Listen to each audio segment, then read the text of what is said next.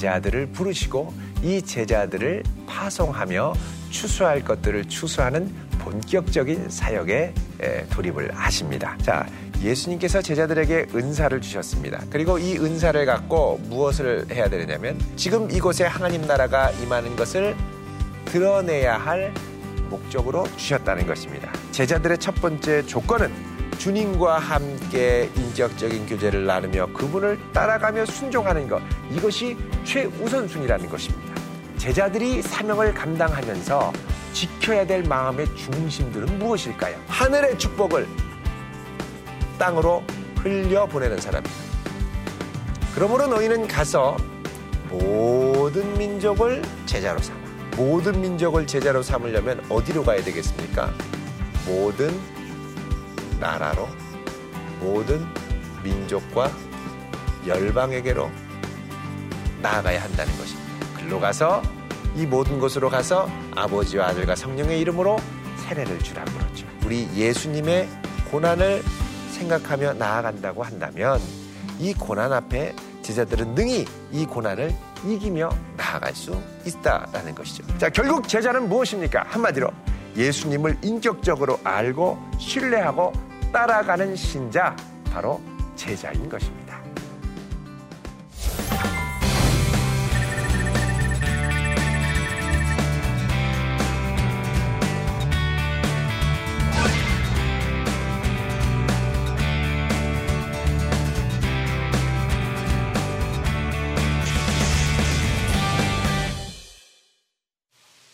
안녕하세요. 대전 도안교회를 섬기는 양형주 목사입니다. 우리는 지난 시간에 예수님께서 제자들을 파송하시면서 제자들에게 말씀하셨던 부분, 어, 예수님의 제자로 사역하는 것은 무엇인가, 또 부르심 앞에 일 이전에 얼마나 주님과의 친밀한 관계를 갖고 또 주님의 일을 감당하는 것이 중요한 것인가, 아, 이런 것들을 함께 살펴봤었습니다. 오늘은 아, 마태복음 13장에 나오는 비유에 대해서 함께 공부하도록 하겠습니다. 오늘 제목이 비유를 통해 드러나는 하나님의 나라입니다. 어, 이 비유를 통해 드러나는 하나님의 나라는 예, 하나님의 나라의 풍성한 측면을 이 비유를 통해서 드러내는 어, 효과가 있습니다. 자, 그러면 오늘의 포인트를 함께 살펴보겠습니다. 먼저 어, 비유란 무엇인가 함께 생각을 해보겠습니다. 어, 비유라는 것은 어, 알레고리와는 다릅니다. 어, 비유가 갖고 있는 고유한 특징이 있는 것이죠. 당시 헬라 세계에 여러 이 수사법들이 있었는데 17가지의 다양한 수사법 중에 하나가 바로 이 비유, 이 파라볼레라고 하는 것이었습니다. 과연 이 비유가 어떤 것이고 어떤 특징을 갖고 있는지 함께 배워보도록 하겠습니다. 두 번째로 비유에 대한 잘못된 이해를 경계하자 하는 것입니다. 이 비유는 자칫 잘못 해석하면 어, 비유를 통해서 엉뚱한 결론에 이를 수가 있습니다. 그래서 건강한 비유는 무엇이고 건강한 해석인 무엇이고 함께 살펴보면서 마태복음 13장에 드러나는 하나님 나라에 대한 아, 건강한 결론 또 건강한 이해를 함께 배워보도록 하겠습니다. 세 번째는 마태복음 13장 비유 이해의 바른 길잡이 이렇게 볼 때 마태복음 13장의 비유는 무엇인가? 특별히 이 마태복음 13장의 비유를 이해하기 위해서는 단순히 13장만 딱 떼놓고 보는 것이 아니라 마태복음 4장, 5장, 6장, 7장 그리고 8, 9장 10장부터 12장까지의 전체적인 이해를 기초로 해서 13장을 이해할 때 이해를 더 풍성하게 균형 잡히게 이해할 수가 있습니다. 그래서 마태복음 13장의 비유를 어떻게 이해할 것인가 우리 함께 공부해 보도록 하겠습니다. 자, 그러면은 오늘 이제 마태복음 내용의 중간 13장 이렇게 되어 있는데요. 이 비유의 내용을 우리 살펴보기 전에 마태복음에 등장하는 다섯 개의 설교문이 있다고 어, 그 전에 우리 함께 배운 적이 있습니다. 먼저는 마태복음 5장부터 7장까지 나오는 예수님의 산상 설교입니다.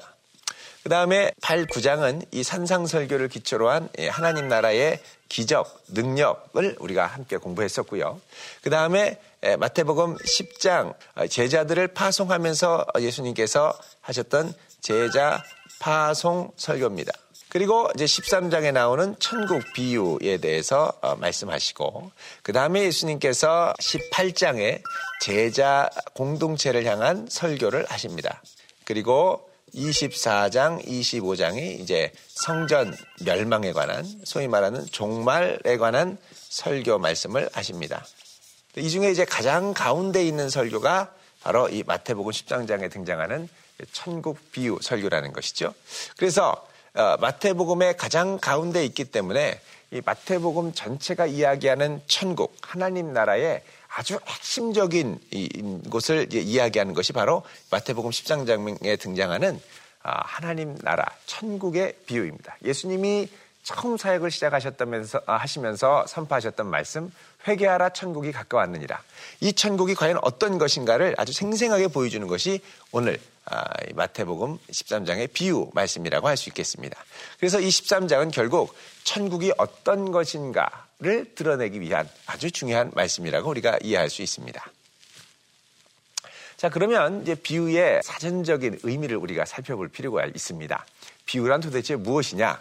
아, 여기 이제 보시면 이 비유를 헬라어로 παραβολή라고 이야기합니다. 이 παραβολή라는 것은 이제 παρά라는 이 말과 βάλλω라고 하는 동사가 이제 그 합쳐진 말입니다. 이 παρά라는 것은 접두어인데 이 곁에라는 뜻입니다. side, aside라는 말이죠.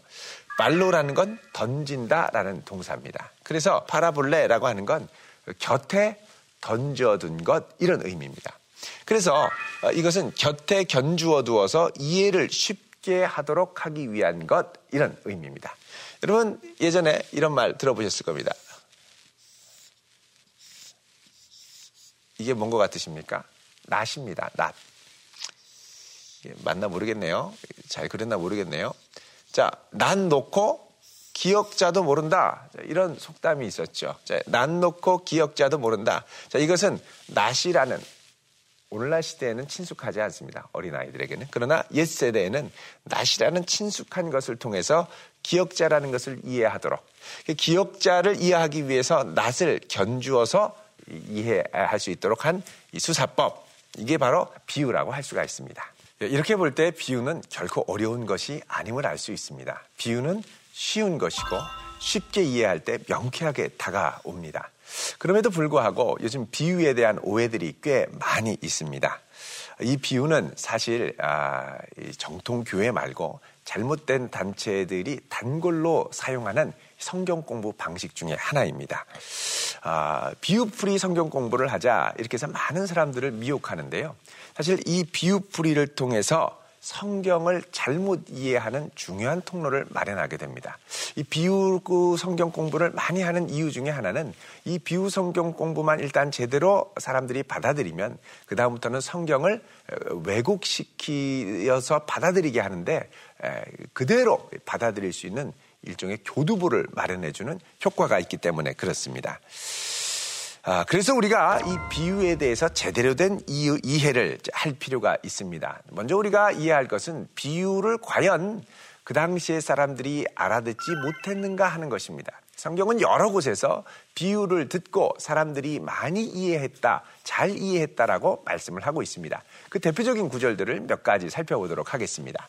예수께서 이러한 많은 비유로 그들이 알아들을 수 있는 대로 말씀을 가르치셨다라고 말씀하죠.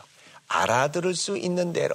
예수님께서 많은 비유를 다 어렵게 수수께끼로 암호화하고 감추어서 말씀하신 것이 아니라 알아들을 수 있는 대로 많이 말씀하셨다고 이야기를 하고 계시는 것입니다. 그 다음에 또 보면 마태복음 13장 35절 말씀입니다. 이는 선지자를 통하여 말씀하신 바 내가 입을 열어 비유로 말하고 창세로부터 감추인 것들을 드러내리라 함을 이루려 하심이라. 그래서 비유는 감추인 것들을 드러내는 감추인 것들을 감추인 것들을 드러내는 계시, 밝히 드러내는 계시가 비유이지 절대 감추어져 있고 비밀리에 아, 깨달은 자만이 알 수 있는 비유의 메시지가 아니라는 것입니다. 자, 그 다음 보시면요. 그들이 예수의 이 비유가 이 그들은 예수님의 대적자들을 말합니다. 자기들을 가리켜 말씀하신 줄 알고 그 다음에 이 예수님을 잡고자 하되 무리를 두려워해서 예수를 두고 가니라라고 말씀을 하죠. 자, 여기 보면 그들 예수님의 대적자들 바리새인 서기관들 자, 이런 이들이 예수님이 하신 이 비유의 말씀이 자기들을 가리켜 말씀하신 줄 알았다라고 말씀합니다. 비유를 들으면 모르는 게 아니라 이 비유가 무슨 말씀이고 누구를 가리켜 하시는 말씀인지를 알았다는 것입니다. 그러니까 비유는 어려운 것이 아니라 심지어는 대적자들도 알 수 있는 쉬운 말씀이 비유라는 것이죠. 그러니까 우리는 비유에 관한 이 고정관념을 좀 버릴 필요가 있습니다. 자, 그 다음 보시면요. 대답하여 이르시되 천국의 비밀을 아는 것이 너희에게는 허락되었으나 그들에게는 아니 되었나니 또 예수님께서 이렇게 말씀하십니다. 자, 이걸 보면 또 어, 이상하다. 천국의 비밀, 이 비유 말씀을 제자들이 아는 것은 허락이 됐지만 그들 어, 바리새인과 서기관들과 같은 대적자들이 아는 것은 허락이 되지 않았다. 이게 무슨 말씀일까 궁금해 할 수 있습니다. 이걸 보면은 바로 전에 읽었던 말씀과 모순되는 것처럼 느껴지죠. 자, 이것은 왜 그러냐? 여러분, 그 다음 보시면 그 백성들의 마음이 완악하여져서 귀는 듣기에 둔하고 눈은 감았으니 눈으로 보고 귀로 듣고 마음으로 깨달아 돌이켜 고침을 받을까 두려워함이라 말씀하죠. 자, 이 비유는 무슨 말인지 듣고 알기는 하지만 문제는 뭐냐? 마음이 완악해졌다는 것입니다. 그래서 예수님의 대적자들은 예수님이 하시는 비유 말씀을 듣고 이게 무슨 말씀인지 알고 또 그게 누구를 가리켜 하시는 말씀인 줄도 알지만 이 말씀을 내가 그대로 받아들이면 예수님께 돌이키고 회개해야 되기 때문에 이것이 두려워서 기존의 기득권들을 빼앗길 수도 있고 여러 가지 손해들이 있겠죠. 이게 두려워서 마음을 완악하게 했다는 것입니다. 그러니까 바로와 같습니다. 바로도 마음이 완악해졌었죠.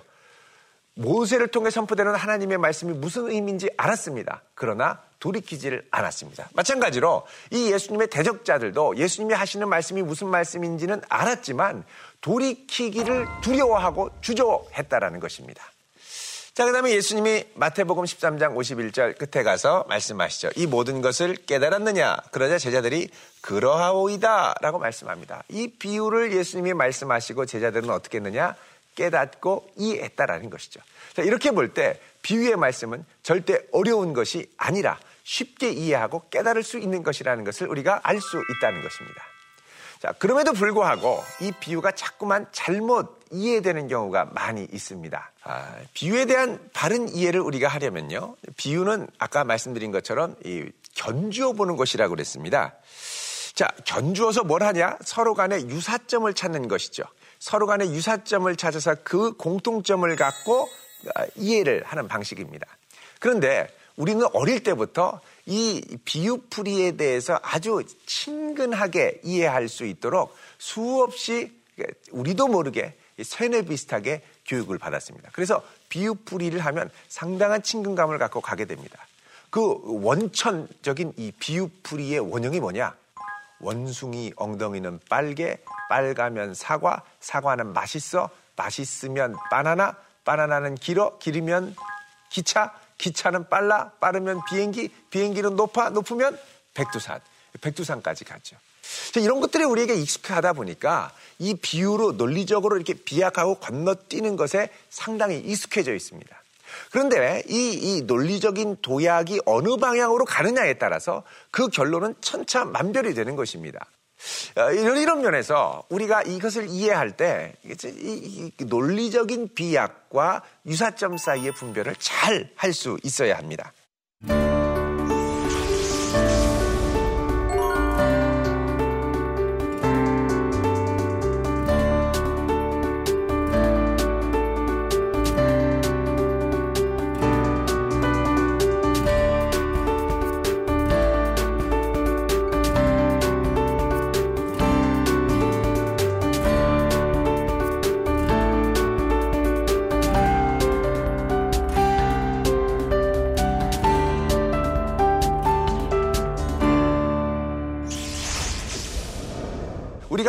비유를 이해할 때 건강하게 해석할 수 있는 해석 원리가 필요합니다.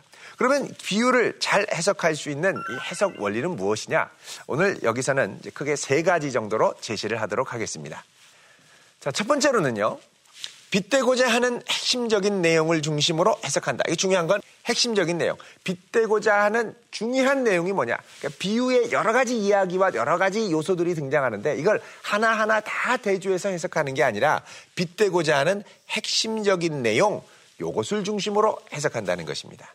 자, 두 번째로는 성경에서 해석하는 내용까지만 해석하는 겁니다. 그러니까 예수님께서 씨 뿌리는 자의 비유를 말씀하신 다음에 그 비유를 해석해 주시죠. 자, 이것은 이 해석은 예수님이 이 해석해 주신 이 해석을 기준으로 이해해야 되는 것입니다. 또 그 밖에 다른 비유, 해석이 없는 비유는 그 비유가 얘기하고자 하는 핵심적인 내용, 천국은 과연 무엇과 같은가에 대한 핵심적인 내용을 중심으로 이해하면 된다는 것입니다. 그래서 세 번째로 우리가 주의할 것이 뭐냐? 알레고리적 해석에 주의한다라는 것입니다. 이 알레고리적 해석이라는 것은 무엇입니까? 성경에 말하는 모든 요소를 다 대조해서 각각의 요소를 오늘날에 이해할 수 있는 다른 요소로 대조해서 해석하는 방식입니다. 이거를 알레고리 해석이라고 그러죠. 이 알레고리적 해석은 고대로부터 어, 많이 행해졌던 해석 방식 중에 하나이기도 합니다. 그 대표적인 해석자 중에 이 오리겐이라고 하는 교부가 있습니다. 자, 오리겐 교부는 이, 이 비유를 어떻게 해석을 했을까요? 한번 좀 보도록 하겠습니다. 자, 오리겐 교부가 선한 사마리아인에 대한 해석을 한 적이 있습니다. 자, 그 내용을 보시면요. 이렇습니다. 자, 내 생각에는 이 세 사람 중에 누가 강도 만난 자의 이웃이 되겠느냐? 이르되 자비를 베푼 자니이다. 예수께서 이르시되 너도 가서 너도 이와 같이 하라 말씀하시죠. 자, 이 내용은 사실 이렇습니다. 우리가 잘 아는 선한 사마리아인의 비유입니다. 어떤 사람이 이제 길을 가다가 강도를 만났습니다. 강도를 만나서 신음하고 쓰러져 있는데 그곳을 제사장이 지나갔죠. 못 본 척하고 지나갑니다. 레위인도 지나갔죠. 못 본 척하고 지나갑니다. 그런데 선한 사마리아인이 지나가다가 이 사람이 피 흘려 쓰러진 걸 보고 이 사람을 부축해서 어, 여관으로 데려갔죠. 그리고 그를 치료하고 어, 길을 떠나게 됩니다. 이 얘기를 하고 나서 예수님께서는 말씀하십니다. 이 세 사람 중에 누가 강도 만난 자의 이웃이 되겠느냐라고 말씀하시죠. 자, 여기에 이 비유의 해석 원리 중심적인 내용이 등장합니다. 그건 뭐냐? 누가 과연 강도 만난 자의 이웃이 되겠느냐? 이게 핵심적인 내용이라는 것입니다. 그럼 누구냐? 바로 자비를 베푼 자라는 것이죠. 자비를 베푼 자. 자, 이 내용을 오리겐이 이렇게 해석을 합니다. 길을 가다가 도적들에게 변을 당한 사람은 아담이다.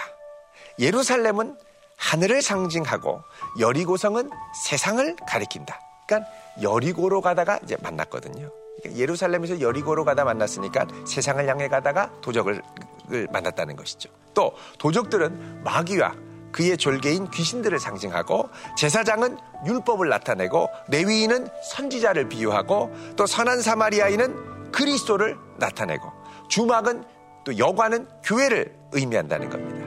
그리고 데나리온 둘을 주는데 바로 아버지와 아들을 줬다는 것이죠. 사마리아인이 다시 들리겠다고 약속한 건 뭐냐? 그리스도께서 재림하실 것을 약속했다는 겁니다. 이렇게 볼 때 상당히 이렇게, 이렇게 은혜롭게 다가오는 부분이 있습니다. 신기하죠? 그런데 이거를 알레고리적으로 해석을 하다 보면 당장에는 그럴듯 하긴 합니다만 갈수록 성경의 다른 부분과 맞지 않게 됩니다. 이 핵심적인 건 뭐냐? 누가 강도 만난 자의 이웃이 되겠느냐? 누가 자비를 베풀었느냐? 요걸 중심으로 해석해야 한다는 것입니다. 자, 그러면 마태복음 13장 속에 나오는 비유의 올바른 이해는 어떻게 해야 할까요? 자, 첫 번째로 마태복음 13장은 전체가 비유로 이루어졌고 그 핵심은 하나님의 나라라는 것입니다. 그래서 예수님께서 비유할 때마다 뭐라 그러냐면 천국은 마치 무엇 무엇과 같다라고 말씀하십니다. 이건 뭐냐? 아, 이것이 천국이 어떠한 모습이 될 것인 걸 나타내는구나라고 이해해야 한다는 것입니다. 자, 그런데 우리가 이 천국을 이해할 때 중요하게 고려해야 할 것이 있습니다. 그것은 뭐냐면 이 마태복음 13장에 나와 와 가지고 선포하는 천국은 예수님께서 그동안 천국을 여러 경로를 통해서 선포하셨죠. 예를 들면 5장에서 7장까지의 산상수훈 설교, 그 다음에 8장부터 9장까지의 10가지 기적, 이걸 통해 하나님의 나라가 어떻게 임하는지 직접 능력으로 보여주셨습니다. 이거는 산상 설교를 통하여 말씀을 통하여 알려주셨고요.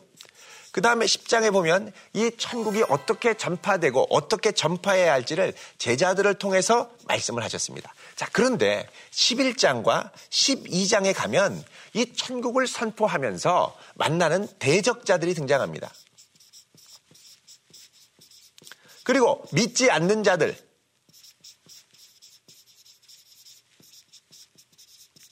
자, 이런 사람들이 등장해서 예수님이 선포하는 하나님의 나라에 의구심을 제기하고 반대를 하기 시작합니다. 자, 그러면 마태복음 13장에 나오는 천국은 무엇을 포함하고 있느냐? 이렇게 능력 있게 선포하는 하나님의 나라 가운데 대적자들, 믿지 않는 자들이 방해하는 가운데서도 힘있게 선포되는 하나님의 나라, 힘있게 뻗어가는 하나님의 나라를 가리키고 있다는 것입니다. 그래서 마태복음 13장에 나오는 천국에는 항상 가라지와 같이 또 뿌려지긴 했지만 새가 와서 먹는다든지 여러 대적자들 방해하는 요소들이 고려되어 있다라는 것입니다. 이거를 우리가 이해한 상태로 마태복음 13장의 비유를 이해해야 한다는 것이죠. 자, 그러면 그 대적자들의 예가 나옵니다. 마태복음 12장 14절에 보면 바리새인들이 이 말씀을 듣고 예수님을 통하여 선포되는 천국 복음을 듣고 나가서 어떻게 하느냐면 어떻게 하여 예수를 죽일까? 자, 천국이 선포되는 데 있어서 반대하는 세력들이 등장을 합니다. 자, 그다음에 바리새인들은 듣고 이르되 이가 귀신의 왕 바알세부를 심입지 않고는 쫓아내지 못한다라고 말씀합니다. 자, 귀신의 왕 바알세불 예수님을 귀신의 왕 바알세불로 이야기하고선 오해하고 어, 깎아내리는 것이죠. 이렇게 하나님의 나라에 대한 오해와 반대가 있다는 것입니다. 자, 이거를 바탕으로 마태복음 13장에 나오는 여러 가지 비유의 핵심적인 부분들을 잠깐 살펴보도록 하겠습니다. 자, 먼저 예수께서 비유로 여러 가지를 말씀하여 이르시되 씨를 뿌리는 자. 그래서 이것을 뭐라 그러냐면 씨 뿌리는 비유도 아니고 씨의 비유도 아니고 씨 뿌리는 자의 비유라고 얘기를 하죠. 자, 그 다음 보시면요. 자, 씨를 뿌렸는데 해가 돋은 후에 다섯 뿌리가 없으므로 말랐고 떨어는 가시떨기 위에 떨어져서 어, 기운을 막았고 어떤 것은 좋은 땅에 떨어져서 100배, 60배, 30배의 결실을 하였다라고 말씀합니다. 자, 이 비유에 대해서 예수님께서 해석을 해 주시죠. 뭐라 그러냐? 자, 씨 뿌리는 비유를 들으라. 아무나 천국 말씀을 듣고 깨닫지 못할 때는 악한 자가 와서 그 마음에 뿌려진 것을 빼앗나니 이는 곧, 자, 예수님이 해석하는데 뭘 얘기하냐면 길가에 뿌려진 자가 누구냐를 말씀하는 겁니다. 그 다음에 보면 돌밭에 뿌려진 자는 무엇냐라고 말씀을 하시죠. 그 다음에 세 번째로는 가시떨기에 뿌려졌다는 것은 뭐냐라고 말씀을 하시고요. 그 다음에 좋은 땅에 뿌려졌다는 것은 뭐냐 이거 이것들을 설명하는 그러니까는 씨 뿌리는 자의 비유는 가시떨기에 뿌려졌다는 것, 좋은 땅에 뿌려졌다는 것, 요 전체를 말씀하시는 것이지, 이거를 하나하나 대주해서 좋은 땅은 뭐냐, 뿌려진다는 건 뭐냐, 씨는 뭐냐, 이걸 다 하나하나 대주해서 알레고리적으로 해석하지는 않는다는 것입니다. 이걸 우리가 이해할 필요가 있습니다. 그 다음에 가라지의 비유에 대해서 우리가 한번 살펴보겠습니다. 자, 밭은 세상이요. 좋은 씨는 천국의 아들들이요. 가라지는 악한 자의 아들들이요. 예수님이 말씀하시죠. 여기 밭은 세상입니다. 아, 교회가 아니라 세상입니다. 예수님이 이렇게 분명하게 해석해 주는 부분이 있죠. 자, 이렇게 말씀하실 때 이 해석 안에 머물러야 한다는 것입니다. 또 좋은 씨는 천국의 아들들이요. 자, 좋은 씨가 여기에 뭐라고 나옵니까? 천국의 아들들. 자, 이게 씨, 좋은 씨는 천국의 아들들. 다른 말로 하면 사람을 가리킵니다. 자, 이걸 보면 비유가 적용되는 방식이 다르다는 걸 알 수가 있습니다. 먼저 비유에서는 이 씨가 뿌려졌다라는 것을 이제 말씀이 말씀을 받는다 이렇게 이제 얘기를 하죠. 근데 여기서는 이 씨가 뭘로 돼 있냐면 사람으로 해석된 걸 볼 수가 있습니다. 그러니까 같은 비유라고 하더라도 비유마다 똑같 은 해석으로 일괄적으로 해석하는 것은 무리라는 겁니다. 자, 아브라함의 씨로 났다라고 창세기에 말씀할 때 그 씨는 뭐냐? 그 아들인 이삭을 말하는 것이죠. 자, 이렇게 볼 때 이 씨는 아, 그 비유마다 해석이 달라질 수 있다는 것입니다. 일괄적으로 끝까지 성경 전체를 관통하는 건 무리가 있는 해석이라는 것입니다. 자, 마태복음 13장 31절 32절에 나오는 이 어, 겨자씨 한 알에 비유입니다. 이 하나의 비유의 해석의 원리는 여기 나오죠. 천국은 마치 자기 밭에 갖다 심은 겨자씨 하나를 같으니 그러면은 이 겨자씨 하나를 같다라는 게 뭐냐? 바로 밑에 나옵니다. 모든 씨보다 작은 것이지만 자란 후에는 아주 풀보다 커서 나무가 돼서 공중의 새들이 와서 그 가지에 깃들인다. 많은 이들이 함께 모인다. 이게 핵심적인 내용이죠. 근데 이거를 알레고리적으로 해석하면 풀은 뭐냐, 나무가 뭐냐, 공중의 새는 뭐냐, 공중은 뭐냐, 또 새는 뭐냐, 가지는 뭐냐. 또 다 해석을 해야 됩니다. 이제 이런 것을 알레고리적인 해석이라고 하고 자칫하면 성경 원 뜻을 이제 더 어, 과장해서 더 크게 잘못 해석할 수 있는 여지로 들어갈 수 있는 통로가 된다는 것입니다. 그래서 비유는 핵심적인 내용을 이해하는 것이 중요합니다. 자, 마태복음 4장 17절에 보면 예수께서 비로소 전파하여 이르시되 회개하라 천국이 가까웠느니라 말씀하시죠. 자, 여기서부터 시작된 천국이 이제 마태복음 13장까지 해서 계속해서 진행되어 왔습니다. 자, 이렇게 볼 때 이 천국은 어떤 천국일까? 그거를 이해하는 것이 바로 마태복음 13장의 천국 비유라는 것입니다. 이렇게 볼 때 천국의 비유는 13장만 따로 떼서 보는 것이 아니라 그동안 예수님이 선포하셨던 천국에 관한 여러 말씀을 함께 그리고 대적자들의 반대도 함께 고려하며 이해할 때 건강한 비유 해석에 우리가 아, 이해를 도울 수가 있을 것입니다. 어, 그럼 오늘의 적용점을 함께 살펴보도록 하겠습니다. 첫 번째로 비유를 해석할 때는 주요한 강조점에 유의하자. 그 비유고 말하는 핵심적인 내용이 무엇인가 이것에 집중하자는 것입니다. 두 번째로 하나님의 나라는 고난 속에서도 풍성하게 확장되어 간다. 많은 반대들이 있고 많은 어려움들이 있지만 그럼에도 불구하고 힘차게 퍼져나가서 마침내 많은 열매를 맺고야 마는 이게 바로 하나님의 나라라는 것입니다. 우리들도 하나님의 나라의 부름을 받았죠. 그리고 그 나라 안에 살며 그 나라의 백성으로 어, 날마다 복음을 전하기 위해 살 것입니다.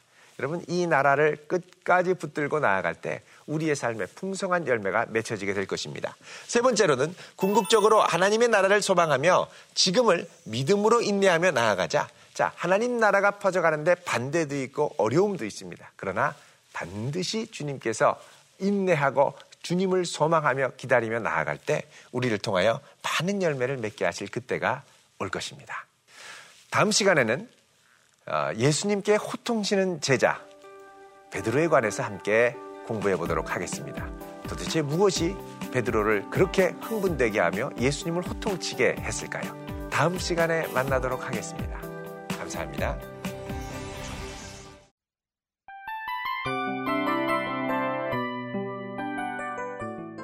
이 프로그램은 청취자 여러분의 소중한 후원으로 제작됩니다.